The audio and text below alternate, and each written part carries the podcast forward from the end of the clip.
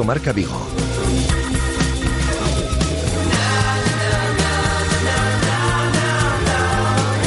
Rafa Valero. Hola, ¿qué tal estáis? Muy buenas tardes, son las 12 horas y 58 minutos. Os saludamos desde el 87.5 de la FM, desde el 87.5, desde Radio Marca Vigo y a través de radiomarcavigo.com y de la aplicación de Radio Marca Vigo para todo el mundo. Tenemos a esta hora del mediodía 6 grados de temperatura, hace frío en la ciudad de Vigo, luce el sol y esta va a ser una constante, por lo menos hasta la matinal del próximo domingo, en la cual las previsiones nos hablan de lluvia. Mañana suben ligeramente las temperaturas, nos iremos a los 16 grados de máxima y a los 6 de mínima, un día en el cual el Celta juega ante el Real Club Deportivo Español 6:15 de la tarde en el Estadio Municipal de Balaídos. Obviamente vamos a hablar mucho de ese partido, del encuentro de este próximo fin de semana en el Estadio Municipal de Balaídos ante el Real Club Deportivo Español. Tenemos la lista de convocados, ya os la hemos contado a través de nuestras redes sociales, una lista de convocados en la cual las principales novedades pasan por la inclusión una jornada más de 3 canteranos. Es una lista de 18 y en ella están los 3 canteranos que habitualmente están trabajando con Eduardo Berizzo a lo largo de estos últimos tiempos. Es el caso de Diego Alende, de Pape y de Borja Fernández. Ha confirmado el 11 titular, o por lo menos la defensa titular, Eduardo Berizzo. Va a jugar Daniel Vázquez de lateral derecho, Hugo Mayo acompañando a Gustavo Cabral como central y Carles San Planas en el lateral izquierdo. Por lo tanto, Diego Alende deberá esperar su oportunidad en el transcurso del partido. Una lista en la cual, por cierto, no se encuentra Levi Madinda, no se ha recuperado de la gastroenteritis que sufrió en el día de ayer, en la cual son baja por lesión Sergi Gómez, Andreu Fontás y Radoya, y también son baja por sanción Jonny. Por lo tanto, defensa de circunstancias para el día de mañana en ese partido en el cual el Celta quiere mantener puesto de Liga de Campeones. Vamos a escuchar a Eduardo Berizzo dentro de un instante. Ha comparecido hace unos minutos en la sala de prensa de las instalaciones de Amadora, donde hoy ha trabajado el equipo vigués. Nos vamos a pasar por Barcelona para que nos cuente Alex Pintanel, nuestro compañero en el Radio Marca Barcelona, la última hora del conjunto españolista. Iguada, obviamente, nos va a contar la última hora del Celta. Tenemos a tiempo de tertulia en Celeste en el día de hoy con el ex jugador del Celta, Antón de Vicente, que por cierto viene a Vigo este fin de semana a jugar, y también con José Manuel Alvelo, otro ex jugador del Celta, en nuestro tiempo de tertulia en Celeste en el día de hoy. Vamos a hablar también bastante polideportivo. A modo de agenda, Guada nos va a contar todo lo que tenemos este próximo fin de semana y, por ejemplo, vamos a hablar de esa subida a Ocastro. Lo vamos a hacer con Esther Navarrete, una de las atletas de moda, lo está ganando todo en la presente temporada, y vamos a hablar también de la fiesta del judo infantil que tendrá lugar este próximo fin de semana con el presidente de la Federación Gallega de este deporte, con Mario Muzas.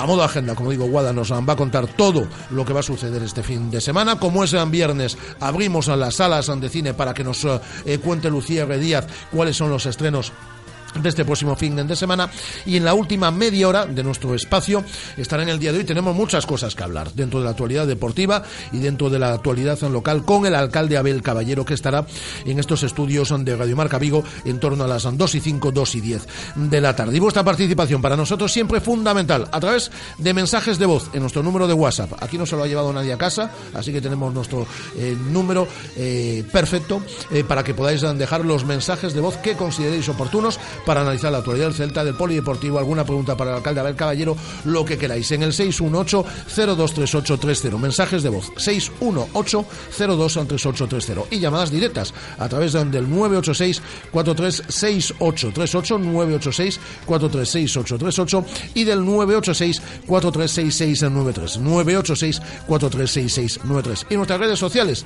en las que somos tan activos y en las que interactuamos también con vosotros, porque aquí la radio, ya lo sabéis, la hacemos entre todos, a través de nuestra cuenta en Twitter, @Radiomarca Vigo, a través de nuestra página en Facebook de Radio Marca Vigo, y también a través de nuestra cuenta en Instagram, las fotos, los vídeos y demás, ya sabéis, a través de la cuenta de Radio Marca Vigo. Así que con todo eso, y como siempre decimos, con alguna cosilla más, hasta las 2:30 de la tarde, son las 13:02, comenzamos.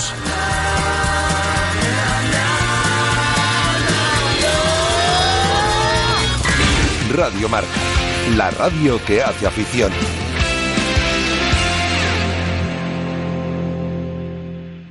Esta Navidad márcate un tanto colaborando con el Banco de Alimentos de nuestra ciudad y muestra tu parte más solidaria.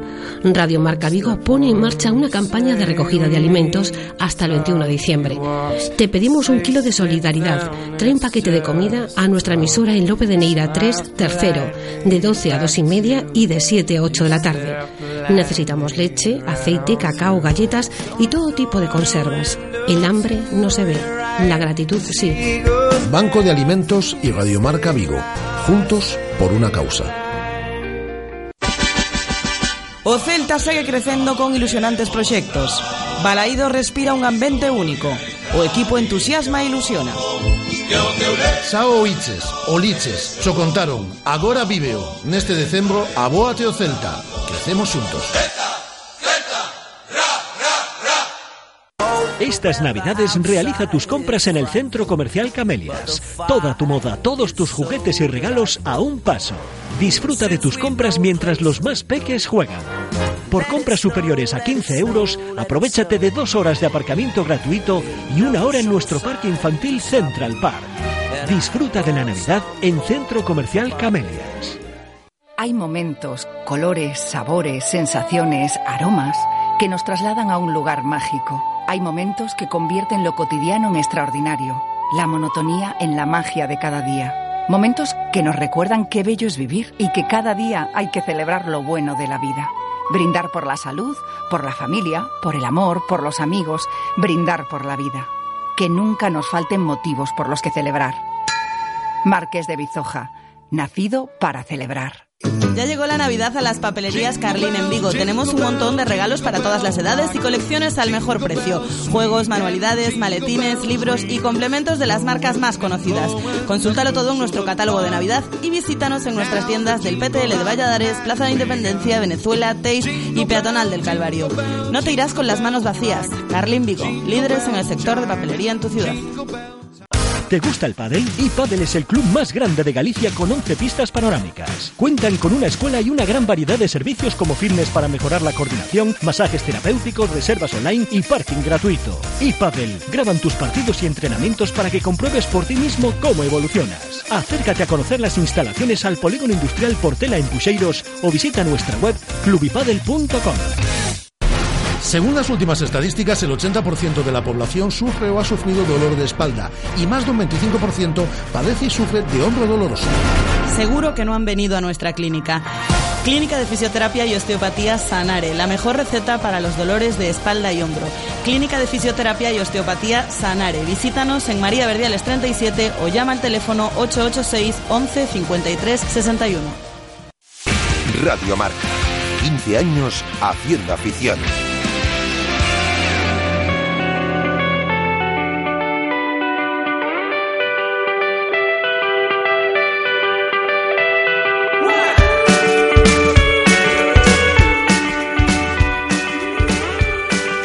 Directo Marca Vigo. Rafa Valero.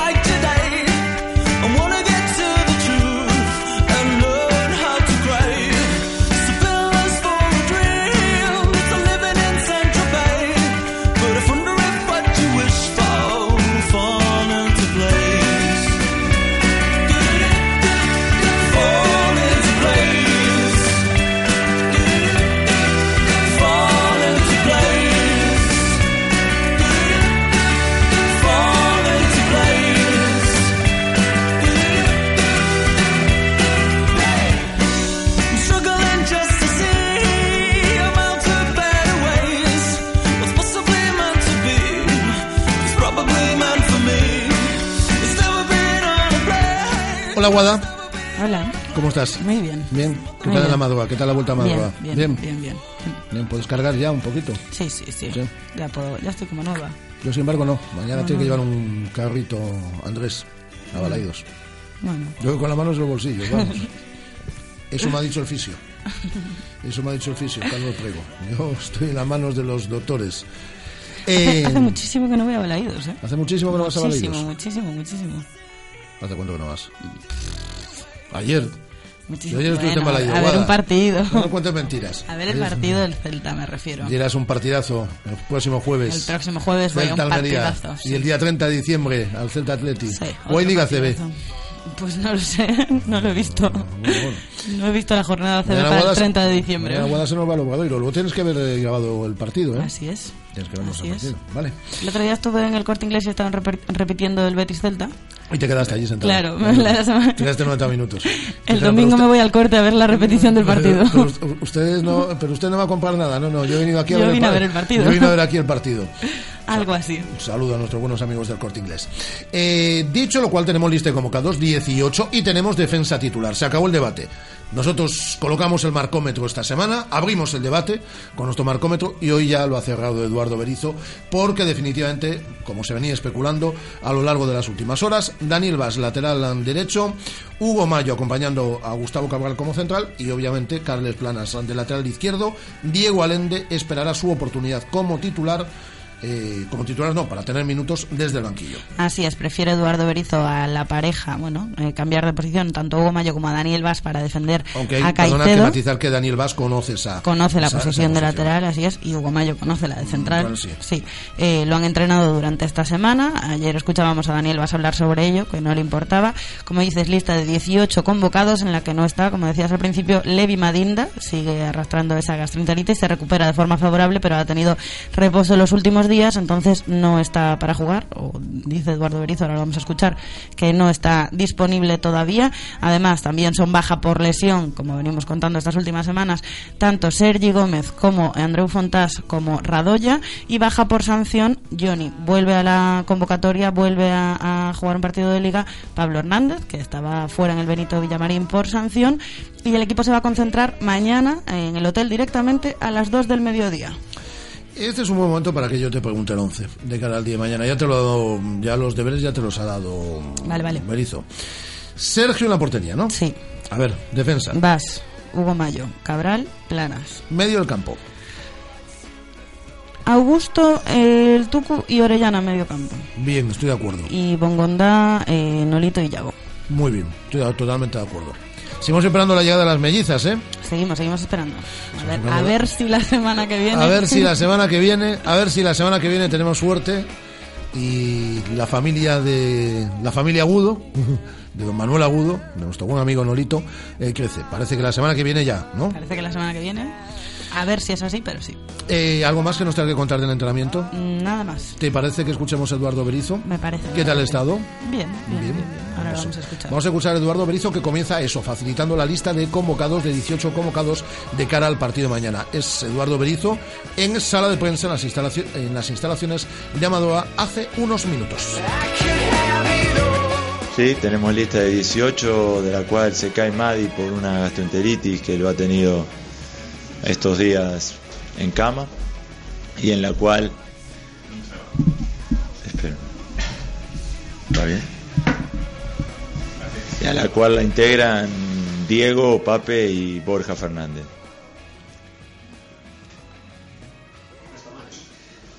Mucha juventud, me gusta. ¿Cómo va a solucionar el tema de la defensa? Hemos intentado la opción de Hugo en el centro y Daniel en el lateral. La otra era Diego, la presencia de Diego. Me inclino más por Daniel y Hugo. Me parece un partido para ellos dos, contra un atacante de envergadura como Caicedo, donde me parece que la velocidad de Hugo jugará un papel importante. Diego ha tenido un debut muy, muy satisfactorio en un partido caliente, ha entrado y tendrá su oportunidad en el futuro. Me parece que este partido nos obliga a la experiencia de Hugo en el centro de la saga. ¿Cómo cree que puede responder Hugo? No lo que conoce, pero en la que ha jugado. Bien. La conoce el oficio también, inclusive como lateral él tiende y tiene mucha cierre hacia el centro del campo. Ahora partirá desde adentro hacia afuera, pero confío en que la dupla entre él y Cabral funcione. Bueno, sí, y si pasa, La gente del banquillo lo solucionará, como pasó en Betis. Es verdad que en el banquillo hay mucha gente joven, muchos jugadores de poca edad, pero que vienen empujando muy fuerte, a paso firme, a paso seguro. Tanto Borja como Diego, como Pape, Señé, que es un poco mayor, son futbolistas serios, futbolistas que están muy integrados al equipo y que cuando necesitamos de ellos siempre han respondido. Así de que en el eventual caso de que suceda, saltarán al campo listos. Bueno, uno debe adaptarse, debe saber que los imponderables suceden. Nos ha sucedido que muchos futbolistas en la misma posición han sufrido contratiempos y eso nos obliga a reaccionar. Y lo hemos hecho, nunca encontrándolo como un obstáculo, una excusa, sino como un motivo de superación. El equipo tiene un sistema defensivo en el cual cualquier nombre propio ingresa y conoce su función, así de que en este caso Daniel ha jugado mucho tiempo en Francia de lateral derecho y lo hará con nosotros inclusive también por momentos en muchos partidos ha jugado allí, así de que, como te digo, reaccionar a lo que pasa, intentando encontrar soluciones, y confío mucho en que la funcionalidad del equipo evite o solucione la ausencia de cualquiera. Mister, pero en cualquier caso, estos son parches o situaciones de emergencia. Sí. Yo te pregunto, para el 1 de enero, ¿has pedido que el club haga un esfuerzo y puedas tener ya ese central? También, lo estamos... ¿De manera urgente? Sí, lo estamos contemplando, sí. A la necesidad de encontrar un carrilero derecho, un banda derecha. También se agrega hoy, debido a la circunstancia, la polifuncionalidad de un central. Me gusta, de un defensa, mejor dicho, no de un central. Me gusta que el defensa que llegue, en el caso de que llegue, ocupe muchos lugares de la defensa. Sea un jugador del perfil de Jonny, por ejemplo, un futbolista de muchas posiciones, cosa de poder utilizarlo en cualquier circunstancia o en cualquier posición de la defensa, no alguien específico que juegue de una sola cosa. Que llegue el día 1, no el 31. Bueno, a veces el mercado tiene sus tiempos y por más deseos que tengas para encontrar a alguien valioso, los tiempos no los impones tú, pero de concretar o de buscar, mejor dicho, gente, buscaremos gente que nos eleve el nivel, gente que no solo sea una solución ahora, sino que sea un futbolista de plantilla de futuro. En cualquier caso, tú sabes, es una obviedad que si pasas la eliminatoria con el Almería, sí, de nuevo hay acumulación de partidos. Sí. Es decir, que el calendario ahora mismo es un hándicap para una plantilla tan cortita. Sí, enero de pasar, de lograr el pase el próximo jueves, está cargado de partidos. Y mientras más número de efectivos estén a disposición, será mejor, evidentemente, sí.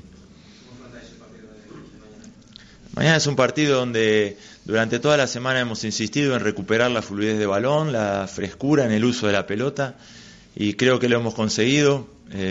Debemos recuperar esa circulación, ese llevar el balón con precisión a todos los lugares del campo y resolver el ataque con imaginación, pero encontrando la mejor opción, no la primera, sino la mejor opción, y eso necesita de esta fluidez que en los últimos partidos debemos recuperarla. Así de que el partido de mañana será un partido de mucha paciencia, evitando contras contra un rival con un atacante que soporta mucho el peso de su ataque, con gente que llega en la segunda línea, bandas rápidas, así de que el Español siempre ha sido un rival complicado para nosotros, un rival incómodo, y mañana creo que será igual. Así de que necesitaremos de usar muy bien la pelota, no trabarnos en la salida y encontrar a nuestros medias en medio del campo y a nuestros atacantes con mucha precisión. Los resultados no han sido malos en los últimos partidos, es un empate, pero quizás el juego no ha sido el mismo que al principio de temporada. Sí. Yo creo que a eso, a la fluidez de la pelota, a la precisión, no hemos puesto espesos en estos dos partidos, pero no hay una explicación exacta de por qué sucede eso, porque intentamos hacerlo siempre. A veces se traba y a veces fluye. El entrenamiento estuvo apuntado a que la fluidez vuelva y que mucho balón, mucho movimiento, así de que mañana ojalá lo recuperemos. Pese... ¿La aplicación pueda tenerla que no has podido repetir equipo en el último mes y medio prácticamente? También, pero a veces explicarse sobre los cambios de jugadores, confío mucho en que hay una línea y todo el mundo que se inserta, que se integre, la juegue, la respete.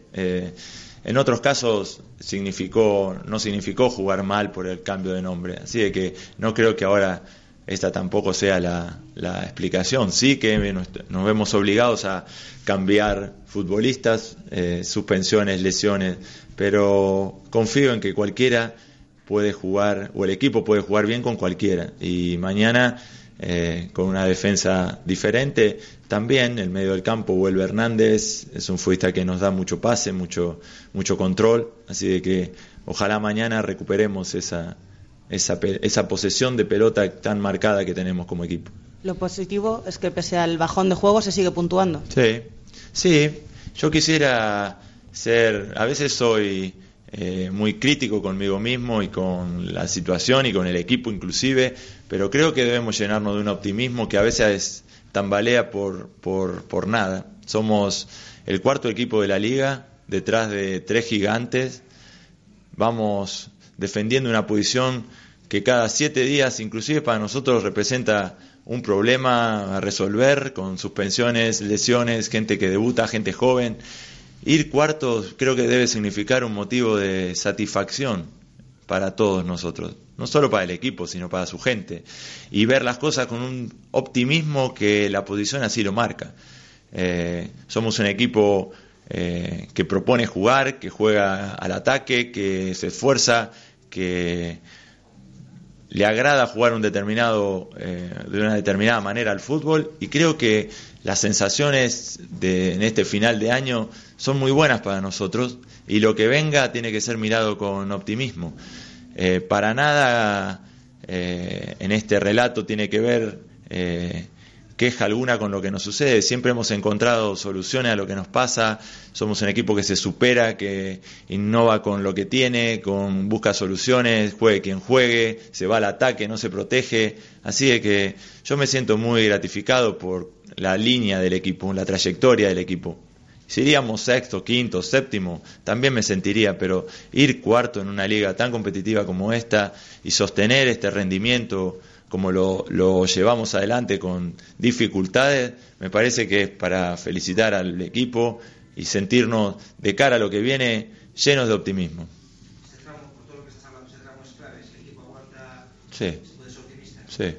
Sí, creo que sí, que estamos en una posición que tenemos que defender con fútbol, con lo que siempre hicimos, respetándonos, siendo nosotros mismos. Así que confío mucho en que el equipo ha madurado, ha soportado nervios en el partido en Gijón, ha soportado en Betis el agobio de nuestro rival, y cada paso que damos lo damos seguro de lo que hacemos. Somos un equipo que cada vez se encuentra más sólido, más estructurado, más firme en lo que hace, y lo que viene a mí me da esperanza de que el equipo no solo siga jugando como juega, sino que se instale arriba y defienda esa posición con uñas y dientes. ¿Algo que te preocupe del Español o que sea el Español que se preocupe del Celta?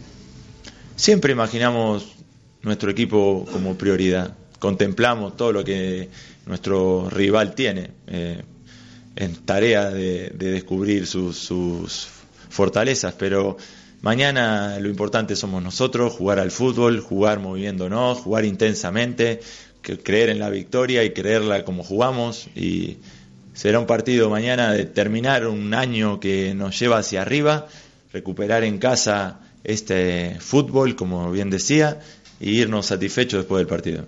Eduardo, ahora eres técnico, pero siempre decís que los que habéis jugado al fútbol seguís siendo futbolistas hasta que os moréis. ¿Te sigue enojando especialmente los errores groseros que hacemos en defensa? Porque me decías otro día, son errores puntuales, son errores en los que intento trabajar, pero bueno, son errores que se repiten. Entonces te pregunto a ti, como ex defensa, ¿te cabrea, te enoja? Más allá de ser entrenador. Me enoja no poder ayudar en ese instante a resolverlo. me enoja porque el futbolista que los comete sufre, me enoja, me frustra también. Creo que lo mejor que tiene ser entrenador es que no juegas, y lo peor que tiene ser entrenador es que no juegas. Entonces, cuando sucede un error y desde afuera no puedes ayudar a tu jugador, eso te incomoda. Quisiera que no suceda, y también el error es parte del crecimiento, es parte del aprendizaje. Somos un equipo joven, muy joven en cuanto a experiencia de partidos. Inclusive Sergio, siendo un futbolista de 30 años, es un futbolista que aprende todos los días en los partidos lo que le sucede. El error de Gijón lo aprendió, lo absorbió. Jonny también es un futbolista muy joven que va a atravesar esto. Lo que pasa es que no está sucediendo muy a continuación de todos, pero lo que me provoca es la frustración de no poder ayudarlo en ese momento. Eso me pasa. ¿La filosofía del juego cambiaría mucho si en vez de ser tan estético, queriendo siempre salir con el balón, jugado desde atrás, en esas situaciones de riesgo, bueno, pues mandamos el balón a la grada, a la banda, se lo regalamos a un portero contrario, cambiaría mucho la filosofía del juego? No, o sea, ser más prácticos, no arriesgar tanto, no hay tanta confianza como debiera atrás. Sí, yo propongo jugar y propongo que el pase vaya al compañero, pero entiendo también de que hay momentos donde el balón, el riesgo de jugarlo es exageradamente no es proporcional a lo conseguido. Creo que como entrenador uno debe describirle las situaciones y enseñarle a tener criterios propios a los futbolistas. Las dos opciones son válidas. Intento salir jugando, pero ser valiente no es ser ingenuo. Tirarla cuando se debe a la tribuna también es un mensaje para tu equipo. Evidentemente no se puede salir jugando todo el tiempo, ni se puede tirar la pelota a la tribuna todo el tiempo. En ese criterio de elección es el crecimiento del futbolista. Como entrenador describo las dos situaciones y apelo a que el criterio, o le enseño a pensar de alguna manera. Así de que en ese sentido yo creo que el equipo, lo que ha atravesado, le significará un gran capital para lo que viene. No te escucho. Un equipo que juega muy bien al fútbol, que tiene atacantes y medias puntas muy peligrosos, tiene un centro atacante de referencia, con bandas diferentes entre sí, pero con la idea de terminar todo el ataque por el centro, con una gran referencia como es Caicedo, Gerard o Asensio si juega por detrás. Las palabras de Eduardo Berizzo en sala de prensa en las instalaciones de Amador en la mañana del día de hoy. Tenemos mensajes, Guada, de nuestros oyentes. Hay un apunte aquí, por cierto, para el alcalde, que luego se la vamos a trasladar. Pablo Cordeiro: llenar el depósito, necesario que haga sol en diciembre, bonito, hacer oculta mientras se escucha Radio Marca Vigo, un lujazo. Gracias, Pablo Cordeiro. Es una buena publicidad esta.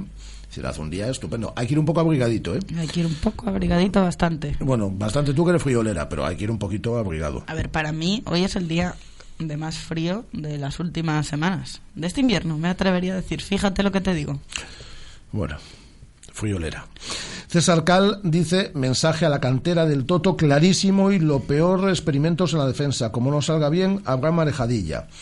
El Toto encomendándose a la providencia. Esto dice César Cal.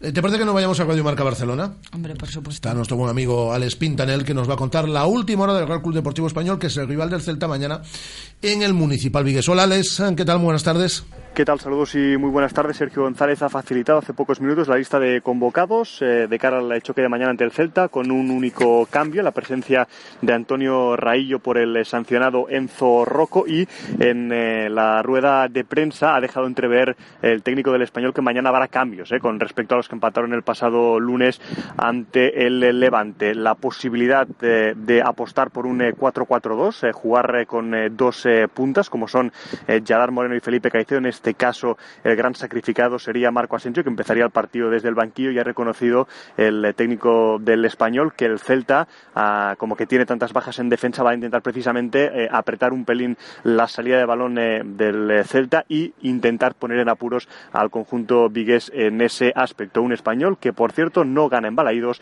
desde 2007. Muchas gracias, Alex. Alex Pintanel, efectivamente, no se le da bien al Real Club Deportivo Español el Estadio Municipal de Balaídos. La última hora del Real Club Deportivo Español, ya hemos conocido la última hora del Celta, hemos escuchado a Eduardo Berizzo, lo vamos a analizar todo dentro de un instante con Antón de Vicente y con José Manuel Alvelo, pero antes de nuestro tiempo de tertulia en celeste, es indispensable, no queda otra, porque queremos además que sea así. ¿Cuántas botellas de vino el pasado lunes de Marqués de Bizojar? Todas ellas en la cena de Radio Marca Vigo. Y lo que le gustaba a la gente. Alguno, ya lo digo también, no conocía Marqués de Bizojar, lo conocía por nosotros y dijo: este es mi vino ya de por vida, no cambio de vino. Lo dijeron varias veces además. Y alguno vino a la cena casi que solo por el vino, porque en cuanto se enteraron que había Marqués de Bizojar, la gente hacía la ola con Marqués de Bizojar. Y nosotros aprovechamos todos los días esta hora del mediodía para brindar. Y no sabemos hacerlo ya con otro vino que con Marqués de Bizojar. Y vamos a brindar por un fin de semana en el cual, por cierto, hay bastantes cenas de empresa. Yo recomiendo a todas las empresas que apuesten por Marqués de Bizojar. No van a encontrar un vino igual. Y que brinden, por la Navidad, y que brinden por el próximo año, y que levanten la copa en este tiempo Marqués de Bizojar. En estas fechas tan especiales es un honor para mí y para las bodegas Marqués de Bizojar desearos felices fiestas y próspero año. Va por vosotros.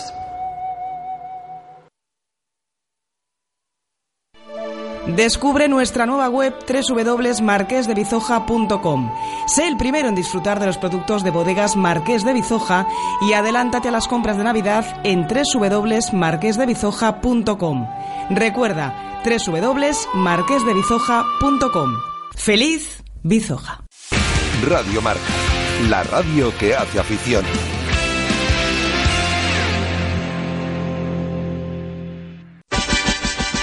O Celta segue crecendo con ilusionantes proxectos. Balaído respira un ambiente único. O equipo entusiasma e ilusiona. Sao oíches, oliches, xo contaron, agora víveo. Neste decembro, abóate o Celta. Crecemos xuntos. ¿Cómo me apetece un chocolate caliente? En Churrería Bretema elaboramos nuestros propios churros y patatillas. Contamos con reparto a cafeterías. Estamos en las inmediaciones de La Miñoca. Fotógrafo Ángel Llanos, número 12. Teléfono 986 29 67 22. Churrería Bretema. A tu servicio desde 1986. Según las últimas estadísticas, el 80% de la población sufre o ha sufrido dolor de espalda y más de un 25% padece y sufre de hombro doloroso. Seguro que no han venido a nuestra clínica. Clínica de Fisioterapia y Osteopatía Sanare, la mejor receta para los dolores de espalda y hombro. Clínica de Fisioterapia y Osteopatía Sanare. Visítanos en María Verdiales 37 o llama al teléfono 886 11 53 61. Esta Navidad márcate un tanto colaborando con el Banco de Alimentos de nuestra ciudad y muestra tu parte más solidaria. Radio Marca Vigo pone en marcha una campaña de recogida de alimentos hasta el 21 de diciembre. Te pedimos un kilo de solidaridad. Trae un paquete de comida a nuestra emisora en Lope de Neira 3, tercero, de 12 a 2 y media y de 7 a 8 de la tarde. Necesitamos leche, aceite, cacao, galletas y todo tipo de conservas. El hambre no se ve, la gratitud sí. Banco de Alimentos y Radio Marca Vigo, juntos por una causa. Vamos, sé el primero, súbete a esa ola, y a esa. Adelante, mis valientes, sé atrevido, sé fuerte, y descubrirás océanos a los que nunca nadie ha llegado. Nuevo BMW X1. Explora lo desconocido. Descúbrelo desde 29.300 euros con Plan PIBE en Celta Motor, carretera de Camposancos 115, Vigo. Radio Marca. 15 años haciendo afición. Llama Pizza Móvil. Ven a Pizza Móvil. Llama Pizza Móvil, Then a pizza móvil. Pizza Móvil patrocina la tertulia. Llévame esta noche a San Fernando. Iremos un ratito a pie y otro caminando. Súbeme al monte de las siete verdades. Vamos con nuestro tiempo de tertulia en celeste en el día de hoy. Hola, Antón de Vicente, ¿qué tal? Muy buenas. Hola, Antón, ¿qué tal? Muy buenas. Estaba ahí Antón. Pues lo hemos perdido y lo vamos a recuperar. Hola, José Manuel Alvelo, ¿qué tal? Muy buenas tardes. Hola, buenas tardes. ¿Qué tal, José? ¿Cómo estás? Bien, bien. Bueno, por cierto, ya se acabó el debate. Estábamos hablando de línea defensiva, de si uno, de si otro, de si para arriba, de si para abajo. Y al final, pues ya ha despejado las dudas en el día de hoy Eduardo Berizzo, y jugará Daniel Vázquez de lateral derecho, lo hará Hugo Mayo como defensa central, acompañando a Gustavo Cabral, y Carles San Planas de lateral izquierdo. O lo que lo mismo, Diego Alende, que debutaba el pasado fin de semana en el Benito Villamarín, esperará su oportunidad desde el banquillo. ¿Qué te parece? Bueno, previsible en Berizzo, porque yo creo que confía más en los jugadores que lleva confiando prácticamente toda la temporada que en los que pueden subir del B o de incluso de juveniles. Bueno, me parece también normal, a lo mejor es mucha presión para un chaval que todavía es categoría casi juvenil. Sí, 18 años. Pues todavía a lo mejor pues es un riesgo que a lo mejor no quiere correr, ni para él ni para el equipo. Pero bueno, muchas veces los jugadores tienen que salir así también, en situaciones complicadas, difíciles, y saber lo que pueden dar. Pero bueno, no sé, a mí me parece una defensa de mucho riesgo, pero bueno, también era con el Betis en Sevilla, también una defensa de mucho riesgo, y se vio lo que pasó también. Ya tenemos por ahí a Antón también. Hola, Antón, ¿qué tal? Muy buenas. Muy buenas, Rafa. Por cierto, el domingo estás en Vigo. El domingo estoy en Vigo, sí. El domingo al mediodía con el Somozas, jugando ante el que fue tu equipo, ante el Celta B. Sí, un partido muy especial, la verdad, con muchas ganas de jugarlo y muchos recuerdos, ¿no? Y que todo el mundo vaya a Barreiro, venga, dilo. sí, que todo el mundo vaya a Barreiro, que además sí, al final no se televisa. Se dice que vaya a Barreiro, pero que vaya a animar a Somozas. No hace falta que anime al Somozas, pero que haya buen ambiente, que se agradece mucho. A mí me hace gracia esto del partido especial, que estoy de acuerdo, obviamente, porque él estuvo 2 años en el filial, Antón, pero es un partido especial, pero tú vienes a llevarte los 3 puntos, ¿no? Por supuesto. Ahora me debo a otro equipo y obviamente pues quiero que los 3 puntos se vengan para Somozas, ¿no? Pues está el Celta B para que te lleves tus 3 puntos. Está el B, sí, para que en casa, que es donde rasca algo de vez en cuando, para que vengas y te lleves tú los 3 puntos. Se lo preguntaba ahora a José Alvelo, Antón. ¿Qué te parece esa defensa que ya ha confirmado en el día de hoy Berizzo, con Daniel Vaz de lateral derecho, Planas como izquierdo y con Hugo Mayo como central, acompañando a Gustavo Cabral? De esta forma, Diego Alende se queda en el banquillo. Vosotros además habéis sido canteranos, no sé si entendéis también que es un mensaje ahí que hacia la cantera, de que aún teniendo todas estas bajas tú no vas a jugar. Bueno, ¿qué te parece? Bueno, yo en primer lugar me parece una decisión correcta, porque Diego Alende no es titular indiscutible en el Celta B, entonces partiendo por ahí, un jugador que no es titular indiscutible en el filial, pues en el primer equipo titular, con 18 años, con toda la presión que requiere, pues yo creo que no sería una decisión adecuada. Segundo, si sacamos a Diego Alende titular y le sale un mal partido, lo podemos matar desde los que están fuera, o tanto a la afición, que probablemente le animaría, pero cuando cometa un fallo, pues se puede escuchar el murmullo, y a un jugador de 18 años eso le puede superar. Por tanto, yo creo que la decisión adecuada es la que es. Si en un momento del partido pues hay alguna lesión atrás y tiene la oportunidad de entrar, pues ya entra de otra forma. Por tanto, yo creo que es la decisión del Toto es la adecuada. Lo cierto es que, como comentabas, ¿no, José? Y la traslado ya a partir de ahora todas las puntas que vamos formulando aquí a los dos y lo que os dé la gana de decir a vosotros también. Sí que es una defensa de riesgo, para empezar, aunque Daniel Vaz conoce el puesto de lateral derecho y Hugo conoce el puesto de central, estamos jugando de inicio con dos futbolistas fuera de su hábitat natural dentro del terreno de juego, ¿no? Sí, claro. Lo que pasa es que, esta vez jugamos en casa... El equipo contrario, como mucho, va a jugar con dos delanteros. Vaz se puede incorporar un poco más a la media, a lo mejor, seguramente. A lo mejor me preocupa un poco más el puesto de central, porque es un puesto un poco específico y Hugo Mayo, yo creo que ha jugado incluso menos que Jonny en ese puesto. Sí. Puede tener dificultades con Caicedo, seguramente, o con el que juega en punta, que seguramente será un jugador un poco más corpulento. Entonces, yo creo que son dos puestos que, a pesar de que no son muy complicados, si juegas en casa y mantienes el balón o lo que viene haciendo el Celta, sí te puede crear dificultades, porque no son puestos en los que jueguen habitualmente y a veces puedan estar un poco descentrados o descolocados. Yo creo que lo que pasó Jonny el otro día también fue un poco eso, es decir, está acostumbrado a jugar en el lateral izquierdo y sabe que el puesto de central pierdes un balón y eres el último defensor.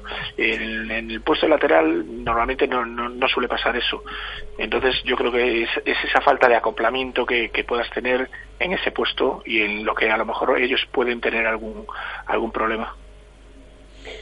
Yo recuerdo, Rafa, hace ya bastantes años, enfrentándome contra Hugo Mayo. Yo estaba en el Areosa, él estaba en el Celta de juveniles, y Hugo Mayo jugaba de central, lo recuerdo perfectamente, un central aparte espectacular.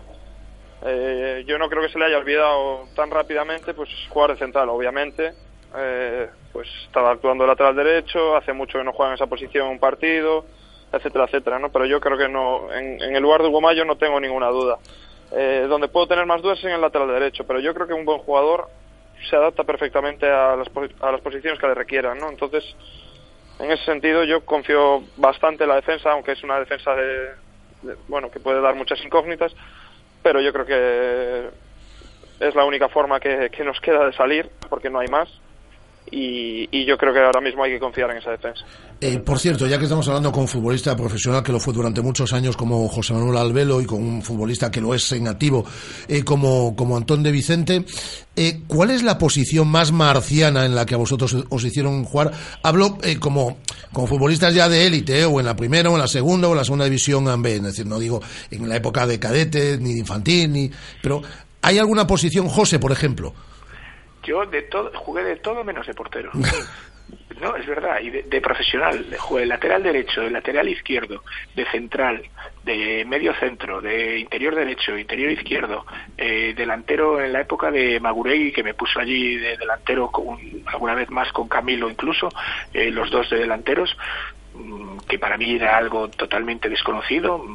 En las otras posiciones, el Gran Peña había jugado alguna vez también, en los juveniles también en alguna ocasión y tal, pero de delantero prácticamente no había jugado nunca. Es lo que dice Antón, te acabas adaptando, o intentas adaptarte a esa situación, a esa posición, y intentas hacerlo lo mejor posible. Muchas veces te sale y otras veces no te sale, es lo que queda. Hay que recordarle a nuestra audiencia más joven, porque los más veteranos, es decir, han visto jugar y mucho a José Manuel Alvelo, que José fundamentalmente era centrocampista, ¿no? Sí. Sí. Pero no sabía yo esa historia de tantas, y yo he visto jugar muchas veces además era centrocampista de los buenos, Guada, que es de las jóvenes, era centrocampista de los buenos, pero yo no recordaba en tantas posiciones no era habitual ya. Algún partido así, pues me acuerdo con el Lorca de jugar de lateral izquierdo de contra el Barcelona Leti, me parece, de lateral derecho también en una ocasión, de central contra el Tenerife, situaciones así, pero eran casos puntuales. ¿Y tú, Antón? Pues a mí me pasa un poco parecido a José, ¿no? Pues jugué lateral derecho, lateral izquierdo, central, medio centro, media punta, banda derecha, banda izquierda, delantero en benjamines, que ya no cuenta, y me falta pues ponerme los guantes y parar. Es decir, ahora le preguntaré el lunes a Javier Matés si jugó alguna vez en algo que no sé por qué, porque ya tenemos al equipo completo. Es decir, ya te digo yo que en los entrenamientos de todo menos de portero, sobre todo delantero allí. ¿Y era bueno? Esperando el gol allí, nada más. Ah, ya, de palomero total. Totalmente. Mañana viene el Español, un equipo que se nos ha dado bien, es decir, es un históricamente en Balaídos. Luego, otra cosa cuando vamos ya a jugar a Barcelona. Es un equipo que encaja goles en todas las jornadas, que no está jugando bien al fútbol. Nosotros tampoco estamos pasando en cuanto a juego por nuestro mejor momento.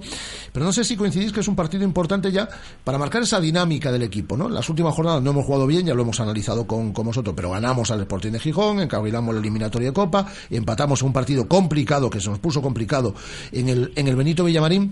Y estamos en este cierre de año que si ganamos mañana al Español y si luego rascamos algo en Granada, y no es un disparate lo que estoy diciendo, pues nos vamos a ir a las mini vacaciones de Navidad muy instalados en puesto Champions, ¿eh? José.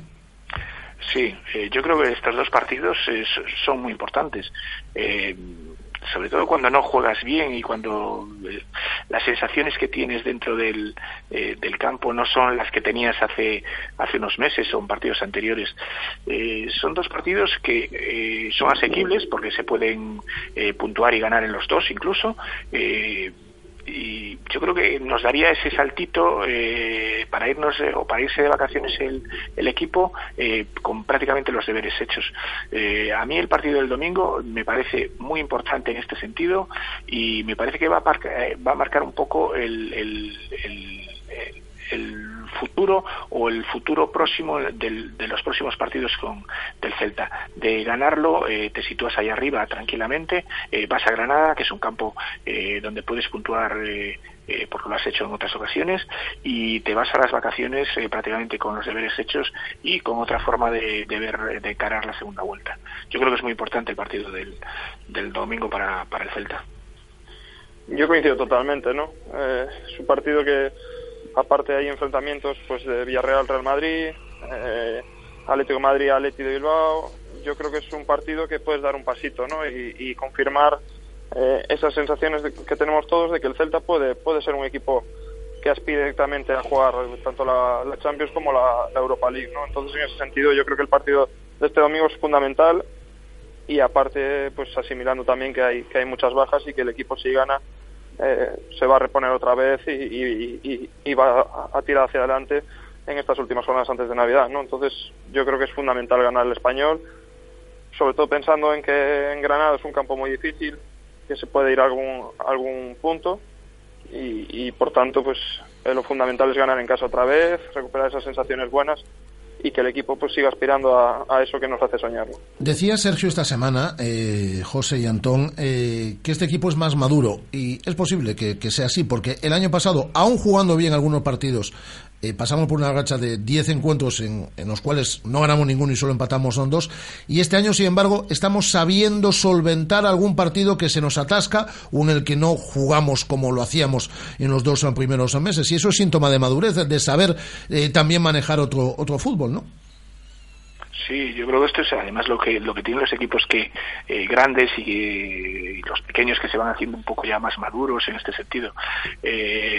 Partidos como el del Sporting, que juegas bien, que no te sientes a gusto en el campo y al final lo quitas adelante. El partido del otro día con el Betis, otro tanto de lo mismo.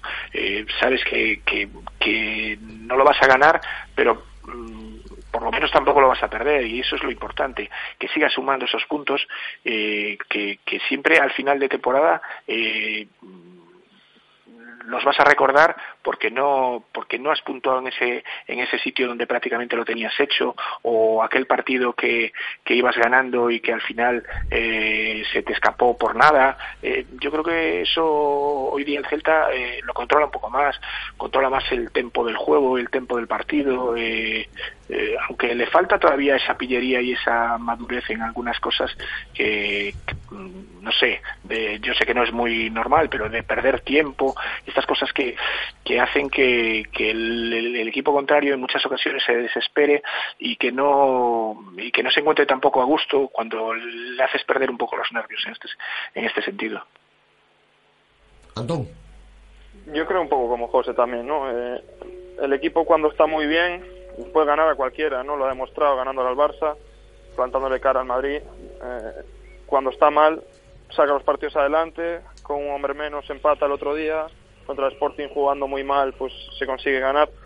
Y yo creo que es evidente que el equipo ha madurado muchísimo en ese aspecto, ¿no? Y bajo nuestro punto de vista como aficionados y para los espectadores de Balaídos y aficionados del Celta, yo creo que es un síntoma de tranquilidad, ¿no? Porque el equipo cuando está mal sigue sumando y cuando está bien, pues aparte del buen fútbol que hace, saca los partidos adelante. Entonces yo creo que a partir de ahora pues tenemos un final de primera vuelta y una segunda vuelta en la que podemos, vuelvo a coincidir con lo que dije antes, ¿no? Podemos soñar con esos puestos que nos hacen ilusionarnos tanto a los que somos seguidores del Celta. Entonces yo creo que es el camino a seguir y ojalá este domingo se vuelva a ganar con buenas sensaciones porque el síntoma de recuperación también es bueno, ¿no?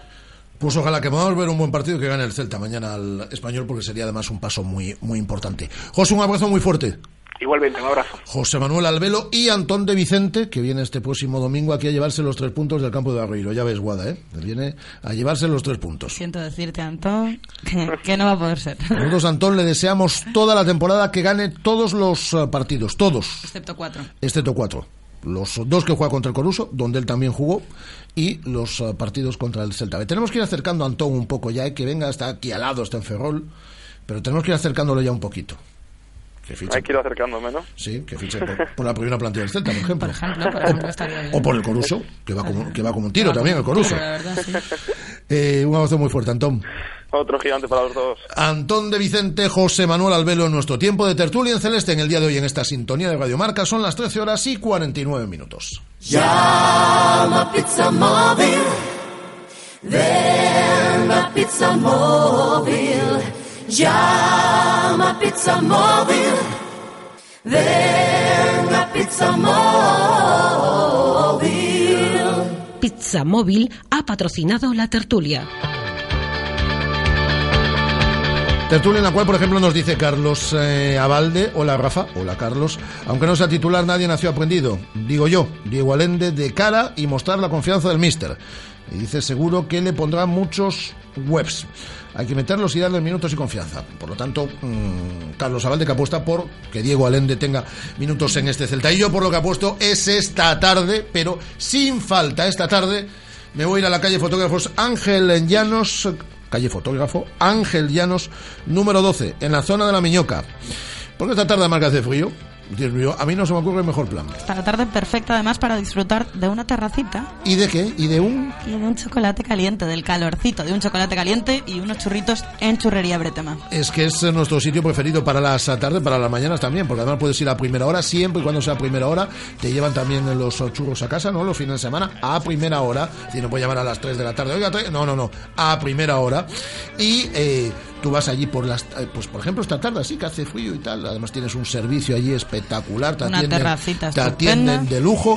Solo fallan en una cosita, que han prometido que nos iban a traer aquí un chocolate y unos churros un día y no han pasado por aquí. Seguimos esperando, ¿eh? Sí. Iba a ser esta semana y es viernes. Sí, iba a ser esta semana. Bueno, tienen hasta las 2:30 de la tarde. Ah, sí, bueno, llegan a tiempo, sí. Tienen hasta las 2:30. Pero si no, puede ser el lunes, no pasa nada. Pero salvo eso, que se lo perdonamos, el resto es espectacular.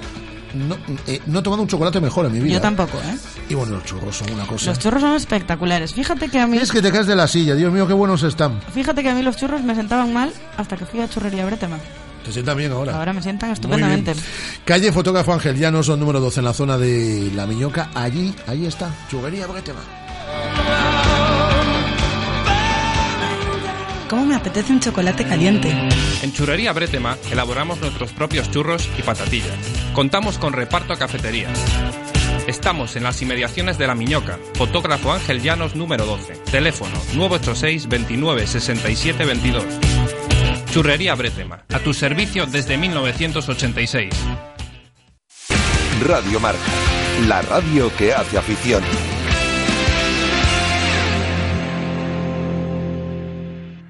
Ya llegó la Navidad a las papelerías Carlín en Vigo. Tenemos un montón de regalos para todas las edades y colecciones al mejor precio. Juegos, manualidades, maletines, libros y complementos de las marcas más conocidas. Consúltalo todo en nuestro catálogo de Navidad y visítanos en nuestras tiendas del PTL de Valladares, Plaza de Independencia, Venezuela, Teis y Peatonal del Calvario. No te irás con las manos vacías. Carlín Vigo, líderes en el sector de papelería en tu ciudad. En estas fechas tan especiales es un honor para mí y para las bodegas Marqués de Vizoja desearos felices fiestas y próspero año. Va por vosotros. Estas Navidades realiza tus compras en el Centro Comercial Camelias. Toda tu moda, todos tus juguetes y regalos a un paso. Disfruta de tus compras mientras los más peques juegan. Por compras superiores a 15 euros, aprovechate de 2 horas de aparcamiento gratuito y 1 hora en nuestro parque infantil Central Park. Disfruta de la Navidad en Centro Comercial Camelias. ¿Ya has pensado en cuál será el próximo? ¿Qué belleza adornará tu plaza? ¿Un Audi? ¿Un Mercedes? ¿Un BMW? Ven, elige. Prueba 1, prueba 2, siéntelos. Los coches son pasión y en Autos Rosas haremos que tu pasión se nos contagie. En la Avenida de Madrid, después del seminario, en Vigo. Autos Rosas, 33 años de pasión nos avalan. Sponsor oficial del Real Club Celta de Vigo. O Celta segue crecendo con ilusionantes proxectos. Balaídos respira un ambiente único. O equipo entusiasma e ilusiona. Sao oíches, oliches, xo contaron, agora víveo. Neste decembro, abóate o Celta. Crecemos xuntos. Celta, Celta, ra, ra, ra. Radio Marca, 15 años haciendo afición.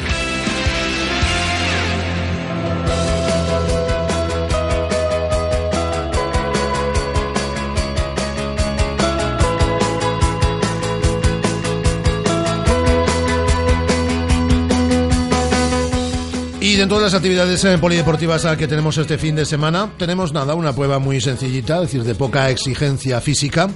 Hablamos de atletismo el próximo domingo por la mañana, una clásica, ya de estas fechas, como es la subida a Ocastro, que se espera además que 500.000 de participantes se den cita este año, que es prueba puntuable para el circuito de carreras populares de Vigo, donde va como un tiro nuestra invitada, que estuvo en nuestros estudios hace unos meses de Radio Marca Vigo y con la cual hemos hablado ya en alguna ocasión. Esther Navarrete, ¿qué tal? Muy buenas tardes. Hola, muy buenas tardes. ¿Qué tal, Rafa? Es de muy poca exigencia, ¿no? Es decir, es una prueba nada, todo muy llanito, muy... ¿no? Nada, muy light, eso nada. Eso para ti nada, nada. A ver, cuéntanos, ¿es tu primera experiencia? No, ya la has hecho otra vez. Yo he leído que es la primera vez que hace la subida a Ocastro, no sé si es correcto. Sí, mi primera, no la desconozco, no sé ni cómo es, ni bueno, por lo que me han dicho la gente, me supongo que puede ser muy exigente, pero estos días no has hecho el circuito, no has entrenado un poquito por ahí, ¿no? No, yo no suelo ir a los circuitos, bueno, normalmente no suelo entrenar por la zona donde yo voy a correr. No, te lo decía como es una novedad, como no lo habías hecho, como a priori es más exigente y tal, por si nada, es decir, tú vas sobrada igual, es decir, que no... Bueno, tengo detrás mía a María Jesús Gestido, que es una gran atleta, que le guardo respeto. Hombre, es que estamos hablando de una gran atleta, además.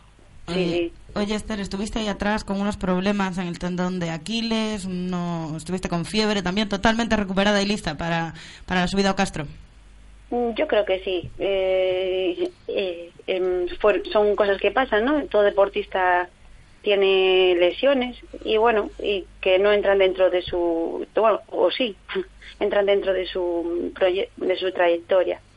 Y ahora mismo estoy recuperada. Qué bien te está yendo en el circuito de carreras populares este año, ¿eh? La verdad es que sí. No corrí todas las carreras, pero todas las que corrí, pues he quedado primera, menos la de Vigo +11, que he quedado cuarta. ¿Estás contenta con la temporada, no?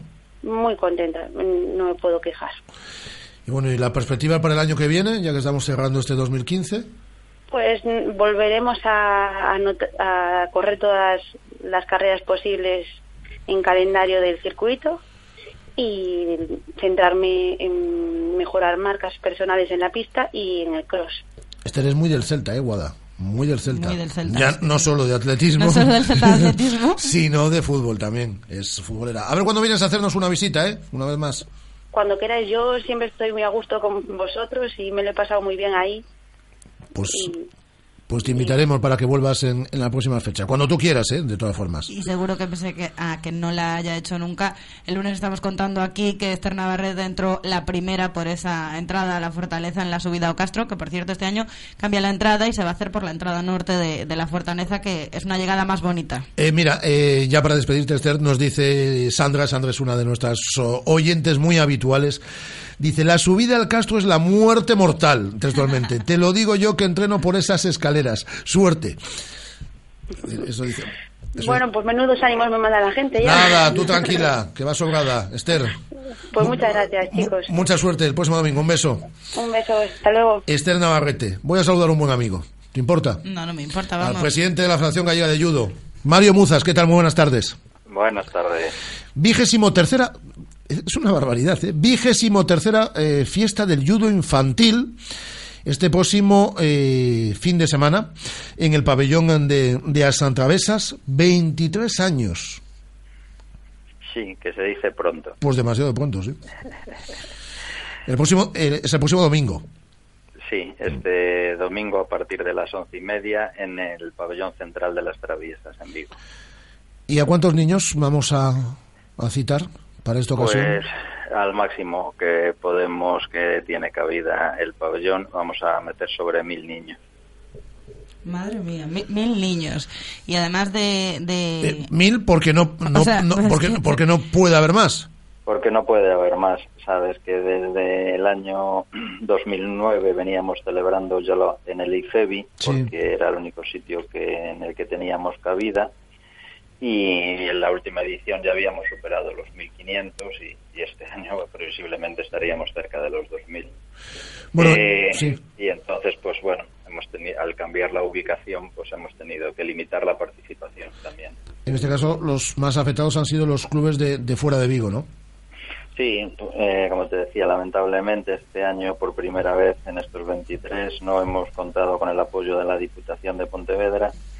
Y esto pues ha motivado tener que cambiar la ubicación y dar prioridad, pues como es lógico, a los niños de Vigo, ya que el ayuntamiento es el principal patrocinador y sponsor, y luego pues a los clubs que más antigüedad tenían en el evento y que venían participando habitualmente cuando ya lo hacíamos en Traviesas. Mario, además se van a realizar exhibiciones también de deportes asociados a la Federación de Judo, ¿verdad? A la Federación Gallega de Judo. Sí, como todos los años, pues junto con la participación de todos estos niños se monta un tatami central en donde se hacen distintas exhibiciones de judo y de otros deportes adscritos a la federación para también darnos a conocer y también pues para amenizar, si cabe más, pues esta fiesta del judo. Dice, se monta el tatami central, son más de 500 metros cuadrados de tatami, parece que van a montar una cosa pequeñita, pero vamos, va a ser una cosa bastante grande. Sí, la pista pues la llenamos completamente.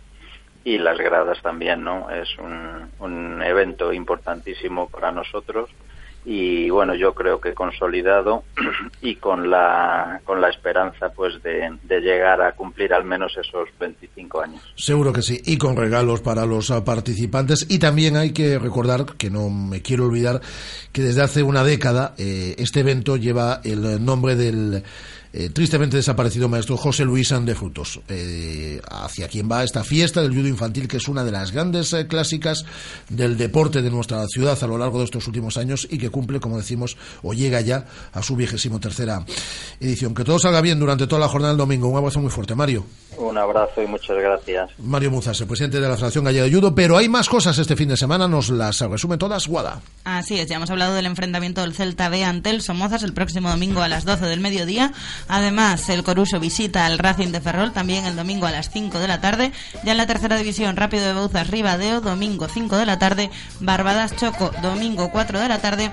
Alondra Sarosa, domingo 4:30 de la tarde. En balonmano, Liga Sobal, Frigoríficos Morrazo de Mar León, mañana sábado a partir de las 8:30 de la tarde. Y en la división de plata, Barcelona B, Academia Octavio. Pendientes estamos de la Academia Octavio estos días. Ayer hablábamos con Jabato de esa sanción. El partido mañana sábado a las 4:30 de la tarde. Dos amistosos en balonmano femenino. Tanto Guardés como Porriño se van a enfrentar al Jofemesa Oviedo. El Guardés lo hará el sábado a las 6 de la tarde. El domingo a las 12:15 lo hará el Porriño. femenino. En baloncesto, Liga Femenina 2, Goico Ibaizábal, Celta Zorca, mañana sábado a las 6 de la tarde.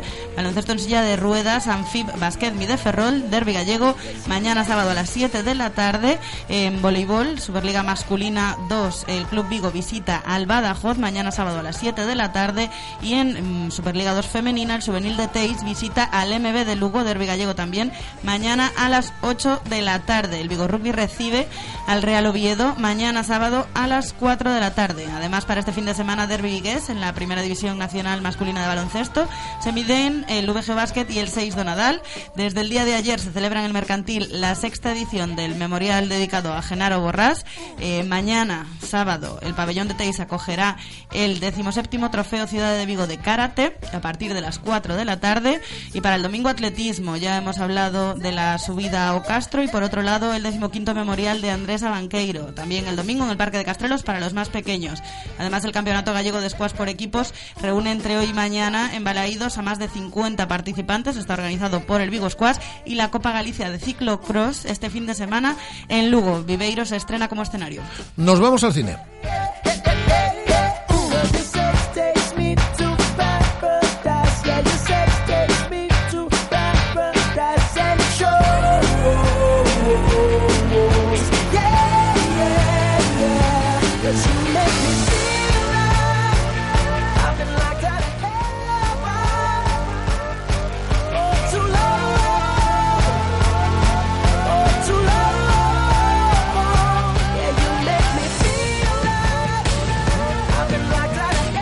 Bueno, vamos con el tiempo de cine. Hola, Lucía R. Díaz, ¿qué tal? Muy buenas. Aquí cuando viene Lucía una semana, falta Nico. Cuando viene Nico, falta Lucía. Hoy Nico no puede estar con nosotros, pero está Lucía con su tiempo de cine. Primero quiero que escuches esto.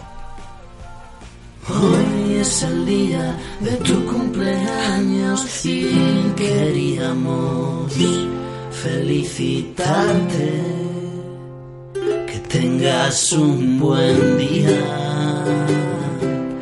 Todo vaya bien, que sonrías y sonrían, pero en definitiva, que tengas un buen día con Radio Marca. En Radio Marca Vigo hablamos de cine con Lucía R. Díaz. El cumpleaños no es hoy, el cumpleaños es mañana, pero mañana no tenemos el programa. Lo adelantamos. Mañana no la felicitaremos, sí, de forma personal, pero ante nada había que felicitarlo hoy. Muchas 18 gracias. Añazos, ya puede ir a ver películas para mayores de edad, eso ya no existe. Ya puede votar. Ya puede votar por los pelos, ¿eh? Ya puede votar por los pelos, ya puede ir a la discoteca, ya puede hacer una vida de todo. Persona de adulta, ya puede sacar todo. Ya puede hacerlo todo. 18 años, muy bien llevados, Lucía. Gracias, sí, lo intento. Bueno, pues felicidades, ¿eh? Muchas gracias, chicos. Ya sabes que qué bonito, que te queremos mucho, esperaba. Así que felicidades. Y yo a vosotros.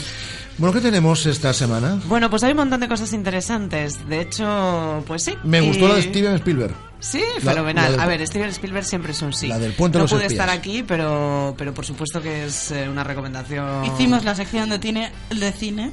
Muy ayudados por Nicolás Pastor. Muy bien, muy sí, señor. Y te voy a pedir una cosa. Pero no fue igual, ya te lo digo. Un monográfico para la semana que viene. De Star Wars. Hombre, por supuesto. Hombre, por favor. Mira, Andrés se puso tan nervioso que le acaba de dar un golpe al micrófono que tiene la I. Y podías traer, no sé, a R2D2. Molaría. Conste que en la escena de Radio Marca Vigo. A Darth Vader, que yo os explicaré mi teoría sobre Darth Vader la semana que viene. Muy bien. Uy, yo tengo mucho que decir sobre Darth Vader. Conste que en la cena de Radio Marca Vigo Rafa conocía a más gente que, como yo, no ha visto ninguna película de Star Wars. Oh, Dios mío, ninguna. Lo digo claramente. Tomás Alonso tiene nombre y apellido. No me lo puedo creer. Tomás Alonso. No ha visto ninguna película. Yo le tenía a la gran en alta estima. Y Ana, nuestra runner también. Sí, bueno. Noelia Otero decía que alguna, pero que tampoco. Me dejáis anonadada. Vamos, estoy asustado. Como tenemos poco tiempo, vamos a robar aquí a Lucía. A ver, ¿qué tenemos? Pues, como no, las propuestas más interesantes vienen de mano de Multicines Norte. Que agradeceríamos que tenga un detalle con esta emisora de radio, porque le estamos haciendo una publicidad gratuita a Multicines Norte. Es decir...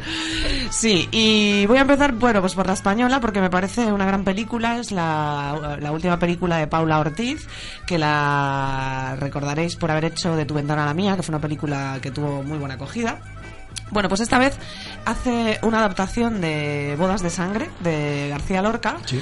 Y la película se titula La novia. Es una obra maestra, una preciosidad, una película con una delicadeza y una sensibilidad digna de Paula Ortiz, que domina muy bien este tema.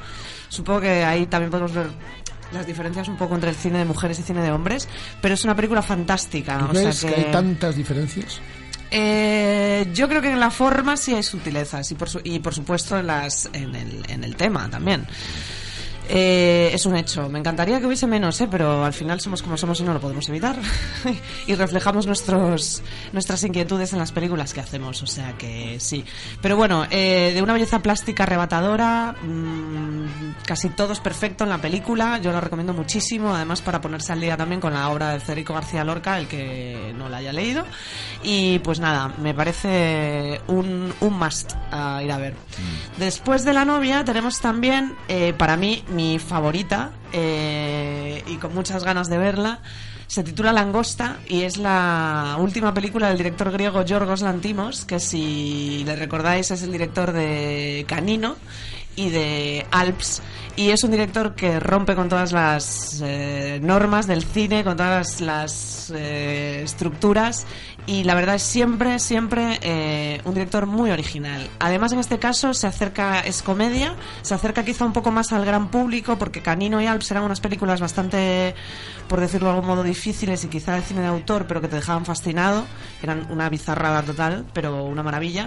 Y por ejemplo en esta peli, pues eso, es una comedia, o sea que me parece ya la premisa es fantástica. Narra una historia de amor no convencional en un mundo distópico en el que hay unas reglas, y es que si eres soltero te mandan a un hotel, y si en ese hotel durante los próximos 45 días no consigues encontrar pareja, te convierten en un animal, el que tú elijas, eso sí.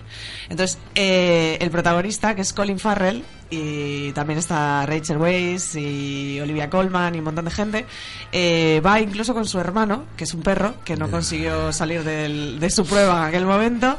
Y bueno, es una sátira maravillosa. Pero bueno, tiene 45 días. No me lo perdía. Querido Rafa, si yo tuviese que hacer esto en 45 días, o sea, ya tengo claro el animal. Hacer un perro, ¿no? Mal se te tiene que dar. Bueno. 45 días. Ya, 45 días. Suman 43. 45 días no tengo yo ni para empezar a plantearme. Y bueno, una maravilla. O sea, en realidad yo estoy ahí. Es muy curioso, me hace mucha gracia que las críticas norteamericanas son las que ponen la película mucho mejor que las españolas. Quizás que no, bueno, no lo sé, no nos gusta tanto el cine de este hombre, pero no va a defraudar. Yo es una de las películas del 2015, seguro, de lo poquito que queda ya del 2015. Ir a verla porque es maravillosa. Después de esta he elegido Papá o Mamá, que está, creo que son un cine, creo que son los cines Elíptica, pero bueno, es una comedia francesa que tiene una premisa que también es muy graciosa, y es de un matrimonio que se separa y ninguno de los dos quiere la custodia de sus hijos. Entonces ahí empieza la guerra, lo cual pues ya tiene su punto. Es una de las mejores comedias francesas de este año, o sea que yo no me la perdería. Y luego pues tengo que hacer mención a una película que no se estrena aquí y me da muchísima rabia, otra vez capón a las distribuidoras y a los exhibidores de la provincia, porque es El cuento de los cuentos, que es la última película de Mateo Garrone, que le recordaréis por haber hecho Reality y previamente Gomorra, y me parece muy interesante que salga completamente de su registro y que se dedique a hacer una peli drama fantástico, buenísima. Claro, y que bueno, narra la historia de tres reinos y sus respectivos monarcas, pero en clave de la fase incluso de lo oscuro que tienen los cuentos detrás de ello. Un reparto estupendo: Salma Hayek, Vincent Cassel. Y bueno, me da muchísima lástima que no, a ver si podemos verla en algún momento en VOD o en algún canal. Tenemos también Un paseo por el bosque, que es una peli de Robert Redford, Emma Thompson, Nick Nolte, y bueno, en principio no va a ser una película memorable, pero es una película divertida sobre Robert Redford, que se decide a dejar Inglaterra después de 25 años, volver a los Estados Unidos para caminarse los Apalaches y sus 3.500 kilómetros de longitud. Y nada, es la historia un poco de estos dos amigos, que tienen buena pinta, son unos monstruos, ya lo sabéis, a nivel interpretativo, o sea que yo creo que mal no va a estar. Pero bueno, La novia y Langosta, por favor, sobre todo, no os la perdáis. Y luego hay un ciclo también en el Multicines Norte de 3 películas que vienen avaladas por el Festival de Sitges, que se pueden incluso comprar bono o podéis verlas por separado. Y no sé cómo voy de tiempo. Fatal. Vale. La semana que viene hacemos un especial Star Wars. Ok, perfecto. Yo me quedo en el control y Andrés viene para aquí a hacerlo con vosotros. Con la colaboración de Nico también. Me gusta, pero necesitamos tiempo, porque yo tengo que elaborar mi teoría sobre cómo Darth Vader, o sea, pobre, estoy muy con Darth Vader.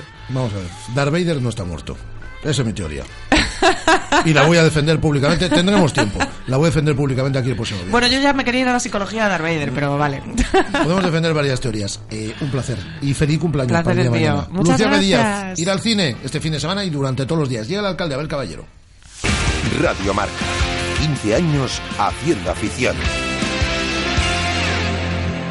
¿Te gusta el pádel? iPádel es el club más grande de Galicia con 11 pistas panorámicas. Cuentan con una escuela y una gran variedad de servicios como fitness para mejorar la coordinación, masajes terapéuticos, reservas online y parking gratuito. iPádel, graban tus partidos y entrenamientos para que compruebes por ti mismo cómo evolucionas. Acércate a conocer las instalaciones al Polígono Industrial Portela en Puxeiros o visita nuestra web clubipadel.com.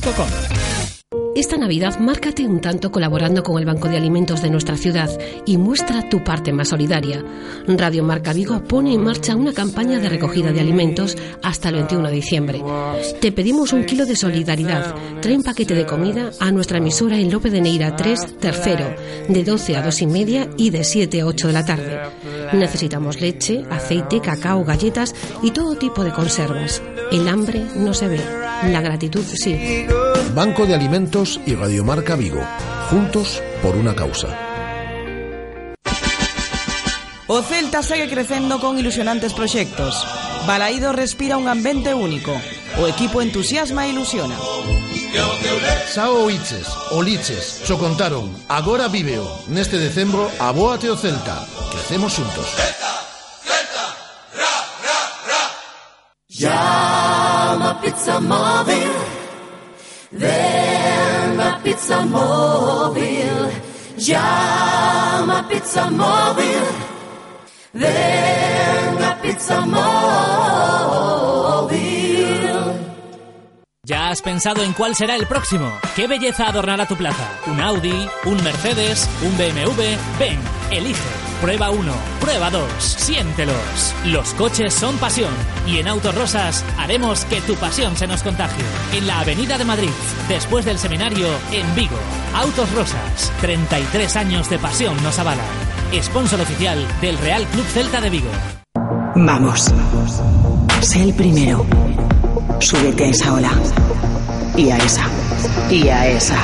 Adelante, mis valientes. Sé atrevido, sé fuerte. Y descubrirás océanos a los que nunca nadie ha llegado. Nuevo BMW X1. Explora lo desconocido. Descúbrelo desde 29.300 euros con Plan PIBE en Celta Motor, carretera de Camposancos 115, Vigo. Radio Marca, 15 años haciendo afición.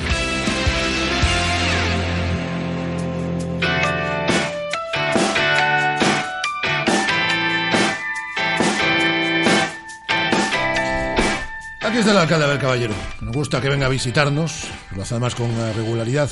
¿Cómo estamos, don Abel? Estamos muy bien.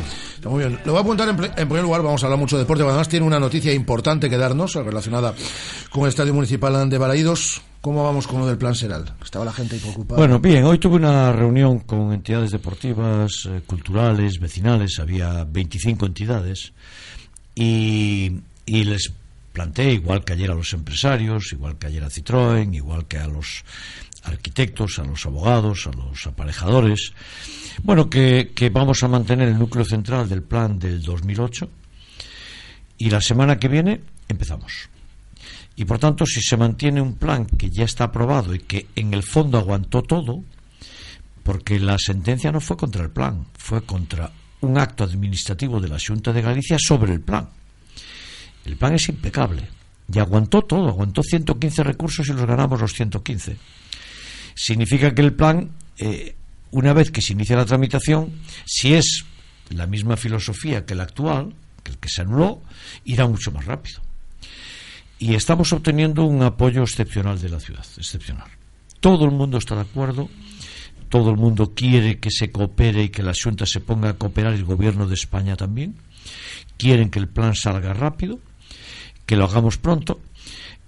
Bueno, pues la verdad es que la sentencia del Supremo es singular, porque es, y dice diametralmente lo contrario que dijo el Tribunal Superior de Justicia de Galicia. El Tribunal Superior de Justicia de Galicia le impuso las costas a los demandantes, que se hacen casos extremos, y les riñó por atreverse a demandar. Y el Supremo les da la razón. Cosas que suceden a veces, ¿verdad? Y es cierto que vamos a hacer que la ciudad no sufra por el retraso del plan. Vamos a hacer que los temas urgentes que hay en la ciudad se resuelvan de forma inmediata. Por ejemplo, la ampliación de Citroën, de la que dependen 4 o 5 mil empleos en la ciudad. Hoy estuvimos con Bentler y también resolvimos lo que planteaban, y van a hacer una gran ampliación y van a aumentar 170 puestos de trabajo. Y todo esto lo estamos resolviendo ya. Unas cosas las podemos hacer nosotros, otras pediremos que la Xunta aplique unos instrumentos supramunicipales que tiene, la Ciudad de la Justicia, la estación de Renfe, de tal modo que nada sufra porque el plan haya sido anulado. Todas las licencias que se dieron siguen siendo válidas y por tanto ninguna se anula. Todos los que tienen licencia pueden obrar y pueden ejecutar su acción. Y bueno, si aprobamos el plan rápido, todos aquellos ámbitos que estaban en desarrollo, que tardarían pues algunos años, porque esto es lento, esto requiere mucha tramitación, porque lo que sea un urbanismo queda para siempre, queda para 300 años, ¿eh? Por tanto tiene que ir muy medido todo. Pues resulta que si el plan va a la velocidad que yo creo que va a ir, se sigue trabajando y se incorpora lo que se haga en el plan, y por tanto lo más probable es que no retrasemos nada. Tendremos un trabajo adicional muy severo, muy fuerte, tendremos que trabajar más, pero vamos a ser capaces de hacer algo importantísimo. Vamos a corregir un error de la Xunta y vamos a hacer que la ciudad resuelva un problema que crea la Xunta de Galicia sin consecuencias notables para la ciudad. Mire, cuando digo Xunta, no estoy hablando de política, no estoy hablando de Feijóo, estoy hablando de la administración. Sí, sí. Porque esto arranca con la de Emilio y Touriño y continúa con la de Feijóo. No estoy haciendo una crítica política cuando digo, es una administración que hace un informe que el Supremo dice que estaba mal hecho, y los informes los hacen los técnicos, y por tanto cuando digo eso digo, lo origina otra administración, no es la política, es otra administración, pero esta ciudad lo va a resolver. Y yo estoy optimista porque creo que vamos a ir a mucha velocidad y arrancamos la semana que viene. A los 14 días de la sentencia vamos a tener el nuevo plan en marcha para su aprobación. ¿Y cuándo se puede aprobar? ¿Maneja algunas fechas? Las fechas son muy complicadas porque no depende solo de nosotros. Mire, un plan puede tardar en aprobarse entre 6 y 9 años. No, vamos a hacerlo muchísimo menos. Entre otras cosas porque si adoptamos esta filosofía que yo estoy planteando y todo el mundo acepta, que es utilizar el núcleo duro, el core del anterior plan, ahorramos la elaboración. La elaboración son 3 años. O sea que la primera decisión es ahorrar 3 años. Y después, si vamos todos juntos, hay muchos plazos que hay que dar. Pues de mí pides un informe a aeropuertos. Tienes 6 meses. Pero como lo que le vamos a preguntar seguramente es lo mismo que ya le preguntamos hace 10 años, le vamos a enviar la pregunta y la respuesta. Mire, yo le pregunté esto hace 10 años. Se lo vuelvo a preguntar. Ya hace 10 años usted me respondió esto. De tal modo que ellos pueden respondernos al día siguiente. Porque la pregunta es la misma. Y el plan es el mismo, básicamente. Claro, si en lugar de utilizar 6 meses, utiliza un día y sumas eso unas cuantas actuaciones, ahorras otros tantos años. Y por tanto, vamos a ir muy rápido. Claro, no depende solo de nosotros. Ya. Si dependiera solo de nosotros... Mira, la ventaja de tener 17 concejales de 27 es que en lo local no hay ninguna incertidumbre. Hay seguridad absoluta, sabemos lo que tenemos que hacer, cómo lo vamos a hacer, vamos a ir a los plazos, vamos a ir a uña de caballo y por tanto ninguna dilación. Si las demás administraciones hacen lo mismo, y yo creo que van a hacer lo mismo porque la ciudad se lo está demandando en estas reuniones que ya tuve, desde los sindicatos hasta los empresarios, hasta Citroën, hasta las asociaciones deportivas, culturales, vecinales, todas están diciendo, oiga, respondan al ayuntamiento y vayan todo rápido. Pues miren, a lo mejor casi ni se nota que nos hablaron el plan. Tiene noticias que darnos en torno a Balaídos, de hoy mismo. De hoy mismo, hoy hicimos Junta de Gobierno y hoy se produjo la adjudicación definitiva de la gran obra de reforma de la tribuna, de preferencia, toda la cubierta, Copasa, en torno a 4,5 millones de euros. Este mes empiezan las obras. Este mes de diciembre arrancamos. Al mismo tiempo, saben ustedes que la otra obra ya hicimos toda la parte de la seguridad y la empresa que lo hacía tuvo que dejarlo, lo dejó porque no era capaz de asumirlo, y entonces lo sacaremos de nuevo a licitación, estamos en plazos, de tal modo que en el verano tenemos todas las obras lanzadas en todo río, en toda la cubierta de río, en toda tribuna, en toda preferencia, en toda la cubierta de preferencia. El 65% del aforo del campo va a estar resuelto con el recubrimiento y toda esa zona de aluminio blanca tan bonita este año, que era lo que preveíamos, este año. Arrancará la temporada en el mes de agosto, ¿sí?, con toda tribuna arreglada. La cubierta, durante la temporada no se puede tocar la cubierta, ¿no? La pinta es mala. La pinta es mala. La cubierta... Se puede la de río, ¿eh? Sí. La de río sí. Es que, no se puede la de la tribuna. La cubierta de tribuna... tiene 2/4 de grosor actualmente. Es una cosa del Paleolítico Superior. ¡Qué barbaridad! Y está contrapesada. Es una cubierta que se mantiene por contrapesos. Si tú tiras una parte, se cae toda. Claro. Entonces, claro, si tiramos una parte y el domingo se nos cae la otra y yo estoy debajo, pues no lo veo. Y por eso, seguramente la cubierta la vamos a cambiar en el verano. Pero eso significa que en el mes de agosto toda tribuna está acabada. ¿A qué velocidad vamos, eh? Sí, y durante este año tenemos la grada de río y tenemos la grada de... Pero río se hace con liga. Con liga. Porque río es quitar aquellos hierritos, se puede hacer, se va quitando por zonas. Es cierto que mientras la quitas habrá un domingo que le llueva alguno, pero solo un domingo. Y últimamente en Vigo, pues llueve menos, y ya siempre llovió poco. En Coruña sí que llueve. En Vigo no. En Vigo esto va de otra forma. Yo estoy muy contento. Un día tenemos hoy en diciembre aquí. Sí, señor. Mira, yo estoy contento porque estamos haciendo prácticamente un estadio nuevo en 3 años. 3 años los utiliza el Barcelona solamente para hacer el diseño del procedimiento de suyo. Y van a tardar entre 10 y 15 años. Nosotros en 3 años vamos a reformar todo el estadio de Balaídos. Por cierto, reporta aquí un oyente, ¿cuándo podemos tener una recreación de cómo va a quedar el estadio reformado por dentro? ¿Y cuándo comenzarán las obras en marcador? Bueno, marcador, a ver, empiezo por la primera parte. Ya la tenemos, ya tenemos una maqueta 3D y ya tenemos cómo queda por dentro. Mira, por dentro es muy fácil de ver porque río las gradas siguen igual. Y por dentro son las mismas conducciones, pero en lugar de ser cemento tirado a paladas, pues será un material noble, será bonito, tendrá luz, y habrá ascensores, porque va a ser un campo accesible, y por tanto las conducciones van a ser mucho mejores. Como es natural, se cambia toda la cubierta, y río sigue igual, y fíjense cómo queda preferencia. Preferencia queda pegado al campo. Es que preferencia está a 4,5 metros de la raya, ¿eh? El que está en la esquina puede coger al lineal con el paraguas. Algo que no le recomendamos. No, eso no. Ya. Pero quiero decir que tiene el juego casi alargando el brazo. Y esto es una forma distinta de ver el fútbol y de ver los partidos en Balaídos. Porque en Balaídos el fútbol lo vemos en distancia, ¿eh? Este sistema de los estadios olímpicos es una cosa muy antigua, a nadie se le ocurre. El fútbol es otra cosa, el fútbol no se puede hacer un estadio olímpico. Y por tanto quedará bien. ¿Qué estamos haciendo con marcador? Pues estamos manteniendo conversaciones con Zona Franca para acordar que se encargue Zona Franca. Eso lleva aparejado un aparcamiento en altura que le dará ingresos a Zona Franca y que servirá también cuando hay fútbol para el Celta y cuando no, para que lo utilice Citroën. La parte exterior la mantendremos humanizada y con aparcamiento gratuito. Y yo creo que vamos a acordarlo brevemente, tan pronto pasen las elecciones, porque las elecciones siempre son época mala para acordar nada. Yo acuerdo que elecciones en el medio, hasta el día de elecciones, acuerdo si es preciso para Vigo. ¿Cómo está viendo las generales, por cierto?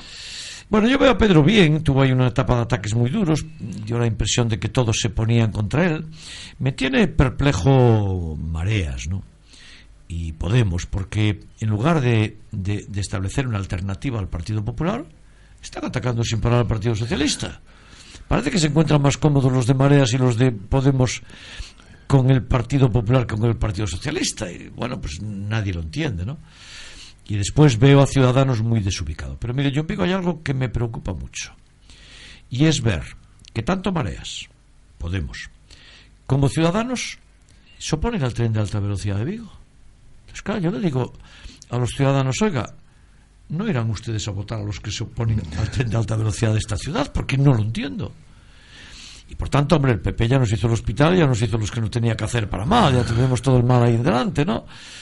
Pero claro, los otros que no quieran el tren de alta velocidad, ¿cómo se puede presentar a alguien de esta ciudad encabezando una lista diciendo que Vigo no tiene que tener tren de alta velocidad? Claro, Mareas presenta a una joven que está estudiando en una universidad privada de Portugal. Pues no sé si es el candidato típico de Mareas, un estudiante en una universidad privada. En fin. Por cierto, ya que hablamos antes, hoy hay un comunicado del Celta Guada pidiendo que los aficionados se porten bien en Balaídos, que ya han recibido varias sanciones a lo largo de este año. Pidiendo, por favor, que no entonen cánticos que puedan ser objeto de sanción, y que el Celta, a través de sus cámaras, va a fijarse en quienes los entonen y van a ser sancionados también por parte del club, porque el Celta lleva unas cuantas semanas recibiendo multas por parte de esta minoría de aficionados, así lo especifica, pero bueno, que por favor que no se repita. Pues muy bien. Sí, yo creo que el fútbol además no es insulto. Si se pueden hacer cánticos de broma respetuosos y pasarlo muy bien, el fútbol no es insulto. O sea, a nadie nos gusta que se insulte a nadie. Yo cuando jugamos contra el Coruña, si le ganamos 30-0, mejor que si le ganamos 20-0. Pero vamos a respetar todos y respetarnos, ¿no? Yo creo que es una nota del Celta que yo comparto, y que esta ciudad es una ciudad muy pacífica y muy cordial. Y no tenemos que insultar a nadie, ¿no? Y cuando nos vienen a visitar desde otros campos de fútbol, oye, bienvenidos sean. Igual que cuando nosotros vamos, queremos que nos traten bien, ¿no? Y esto siempre nos distinguió, porque somos gente que entendemos el fútbol de forma muy deportiva. Y además, en este campo tan bueno que vamos a hacer, ¿cómo vamos a portarnos mal? Tenemos que portarnos mal. Si hacemos un campo bonito, ya los insultos ahí sobran más que nunca. Más que nunca, claro. Tenemos ya aprobado los presupuestos para 2016. La primera ciudad de España que los tiene. Mira, esta es la ventaja de tener la mayoría que nos dieron los ciudadanos. Que aquí ya no hay dudas. Aquí ya no se titubea para nada. Coruña no empezó. Santiago no empezó. Ferrol no empezó. Madrid no empezó. Barcelona no empezó. Valencia no empezó. Nadie tiene ni siquiera el principio de la aprobación de presupuestos. ¿Qué significa? Lentitud en las ciudades, retraso en las ciudades, mala gestión, mala actualización. En Vigo, el día 9 de diciembre, 22 días antes de acabar el año, ya tenemos el presupuesto aprobado. Pero ahora aún nos queda lo que vamos a hacer con la Diputación. Mira, en este momento la Diputación de Pontevedra, déjeme que lo diga, porque sí, claro, no me quedo contento. A ver. En este momento, la presidenta de la Diputación, que es la 2 de la lista que yo encabecé, primera teniente alcalde de Vigo, va a gastar este año en el estadio de Balaídos más de 6 millones de euros. Más de 6 millones de euros. Y claro, tenemos el presupuesto aprobado. La Diputación lo están aprobando, porque desde Vigo le dimos mayoría a la Diputación, se ganó en Vigo. Sí. Y por tanto, oiga, qué bien, ya tenemos los planes sociales, los planes de empleo, las humanizaciones. Y que se preparen, porque dentro de nada, calles boca arriba, boca abajo, obras para arriba y para abajo, y más humanizaciones, que es lo que la gente quiere. Yo estoy muy contento de esto. Sí, para Modiño, es decir, que no todas en la misma zona, alcalde, si no le importa. Mira, pues yo lo siento mucho. Yo estoy muy de acuerdo con las humanizaciones, y muy a favor de las. Pero si las podemos dispersar una a una, porque si no, es que luego hay zonas que se nos. Que no damos abasto. Mire, desde que yo gobierno, humanizamos 700 calles. Eso significa que cada año hicimos en torno a 80-90 calles. Tienen que coincidir, no es posible que no coincidan, con sus números. Porque si no estamos 1000 años, yo quiero correr. Entonces, por ejemplo, si tenemos que levantar, que va a ser el caso, Camelias, una parte de Rosalía, García Barrón, por decir algunas, del centro, pues hay que levantarlas. Ya. Ahora, también aprendimos y vamos muy rápido. Ya aprendimos, ya sabemos hacerlas muy bien, porque claro, si haces 800, fíjate tú la práctica que coges. y y vamos a arrancar pues de un momento a otro. Pero lo importante de las obras en Vigo desde que nosotros gobernamos, que son muchísimas, muchísimas, y cada vez que yo veo una obra, veo la obra y veo la gente que trabaja en la obra. Y eso son familias que tienen un sueldo, ¿no? Son familias que tienen un sueldito, que viven y viven con decencia y están con toda la dignidad. Pero sabemos una cosa, las obras empiezan y se acaban. Y se acaban rápido. Entonces, hay alguna molestia. Pero ¿sabe qué me dice la gente en la calle? Alcalde, por favor, moléstame en mi calle, pero molestación. En lo por supuesto es el deporte, es importante. Muy importante, muy importante. Y yo le dije al deporte de base de la ciudad que le voy a duplicar los presupuestos. Este año se lo aumentamos en un 35%. Y aún voy a hacer alguna cosa para aumentárselo más en el año 2016, este año. Tengo ahí algunas ideas y, por tanto, le vamos, digamos que aumentar este año, solo este año, al deporte base el 50% del presupuesto. Y lo quiero duplicar. Y si puedo, más que duplicar. El deporte es clave. Y en esta radio hay que decirlo. Bueno, si no lo decimos aquí, mira, alcalde. Es que vosotros que sois de esto y lo conocéis muy bien, el deporte es una cultura que apareció nueva. Porque hasta hace 5 o 10 años el deporte estaba, era muy importante, pero ahora lo practica todo el mundo. Hasta yo practico deporte. ¿Qué nivel está? A ver, ¿qué deporte practica usted? Yo hago running. ¿Sí? Sí. Y claro, no lo puedo hacer por la calle. Porque si voy por la calle, la gente me para. Y claro, yo no puedo ir corriendo, andando a prisa. Más que correr andando muy a prisa, ¿no? Hago casi 7 kilómetros hora. Que es una velocidad muy rápida de andar. Es casi ir corriendo. Y lo hago bien. Pero claro, en la calle me paraba la gente. Hola, alcalde. Entonces, claro, no podía. Pues hago una cinta en casa. Me compré una cinta, la tengo delante del televisor. Y veo el telediario y el deporte mientras hago running allí. Y además cuando sale Rajoy me pongo de malas y entonces corro. Entonces acelera. Ahí está. Acelera. Se me acelera el corazón, se me acelera todo. Las pulsaciones se disparan. Y me voy a 125. Quema el doble de calorías. Eso. Quemo, sí. Quemo calorías allí por un tubo cuando sale el... Tenga cuidado, a ver si se va a dar un susto.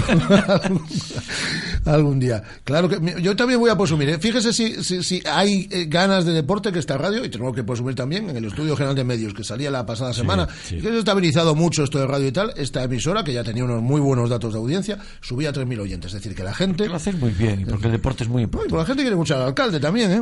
Es una cultura, el deporte es una cultura que yo veo en todas partes. Veo en los niños pequeños, veo en la gente muy mayor, en todas partes. Y todos tenemos ya un deporte. ¿Cuál es nuestro objetivo? Que todo el mundo pueda practicar su deporte en buenas condiciones y apoyarlo para que no le cueste dinero. Ese es nuestro objetivo. Una última pregunta antes de despedirlo. Esto sí que me lo dice mucha gente. Dile al alcalde cuando vaya a la radio que está la ciudad muy bonita con todas estas luces que ha puesto. Con el árbol más alto que el año pasado. Sí. Es que esa siempre se me daba. 27 metros. Ya es, 27 ya metros. Son metros. Yo creo que es el árbol más alto que hay en este momento en España. ¿Sí? Sí. Y si me apuras... De Europa. Es que 27 metros son... No, son metros, sí, que son metros. Y además hicimos una cosa especial que ahí me empeñé yo. Hay muchas más calles, ¿no?, iluminadas que el año pasado. Iluminamos unas 40 calles más. Y aún nos quedan algunas, ¿eh? Ya estoy diciendo a alguna gente que el año que viene seguiremos aumentando. Porque cambia la ciudad, porque alegra la ciudad, porque nos cambia el tono vital, porque estamos contentos, porque vienen de todas partes de Galicia a ver las luces de Vigo. Y que vengan significa que compran, que se mueven. Aquí teníamos un papel de Pontevedra que se anuncian en Vigo. Sí. Y pasa lo contrario, sin anunciarlo nosotros, la gente de Pontevedra viene a Vigo a ver las luces y se compran en Vigo. Pues claro, ¿qué van a hacer? Y esto es lo importante, y lo queremos en toda la ciudad, porque hay comercio en toda la ciudad, y vive gente en toda la ciudad. Y queremos alegría en toda la ciudad.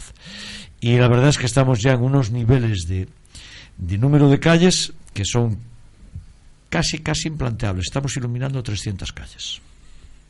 Cuando yo llegué se iluminaban 40. Y ahora estamos en 300. Pues el año que viene iremos a 340 porque nos gusta, porque lo pasamos bien y porque merece la pena. Pues le agradecemos siempre su visita en estos estudios. Antes de que finalice el año vendrá aquí, le felicitaremos el año al alcalde. Pero tenemos que celebrar la Navidad, ya más entrados en fechas. Tenemos que celebrar más la Navidad, a ver cómo la vive el alcalde. La vez siguiente, con Navidades, vamos a cantar un villancico, ¿eh? Ah, vamos a cantar un villancico. Sí, esto está grabado, ¿eh? Está grabado. Sí, la próxima visita del alcalde vamos a cantar. Sí, ¿quiere alguno en especial para preparar la sintonía? Bueno, a ver. Aquello de campana sol. Lo vamos preparando. Queda cerrado. Aprovechamos ya para despedir el programa. Hasta el próximo lunes, Guadalajara. Hasta el próximo lunes, Andrés. Y esta tarde, Bea Pino aquí a las 7 con el Marca Motor Vigo. Alcalde, un placer, como siempre. Un placer y muchas gracias. Muchas gracias. Hasta luego a todos nuestros oyentes también. Adiós.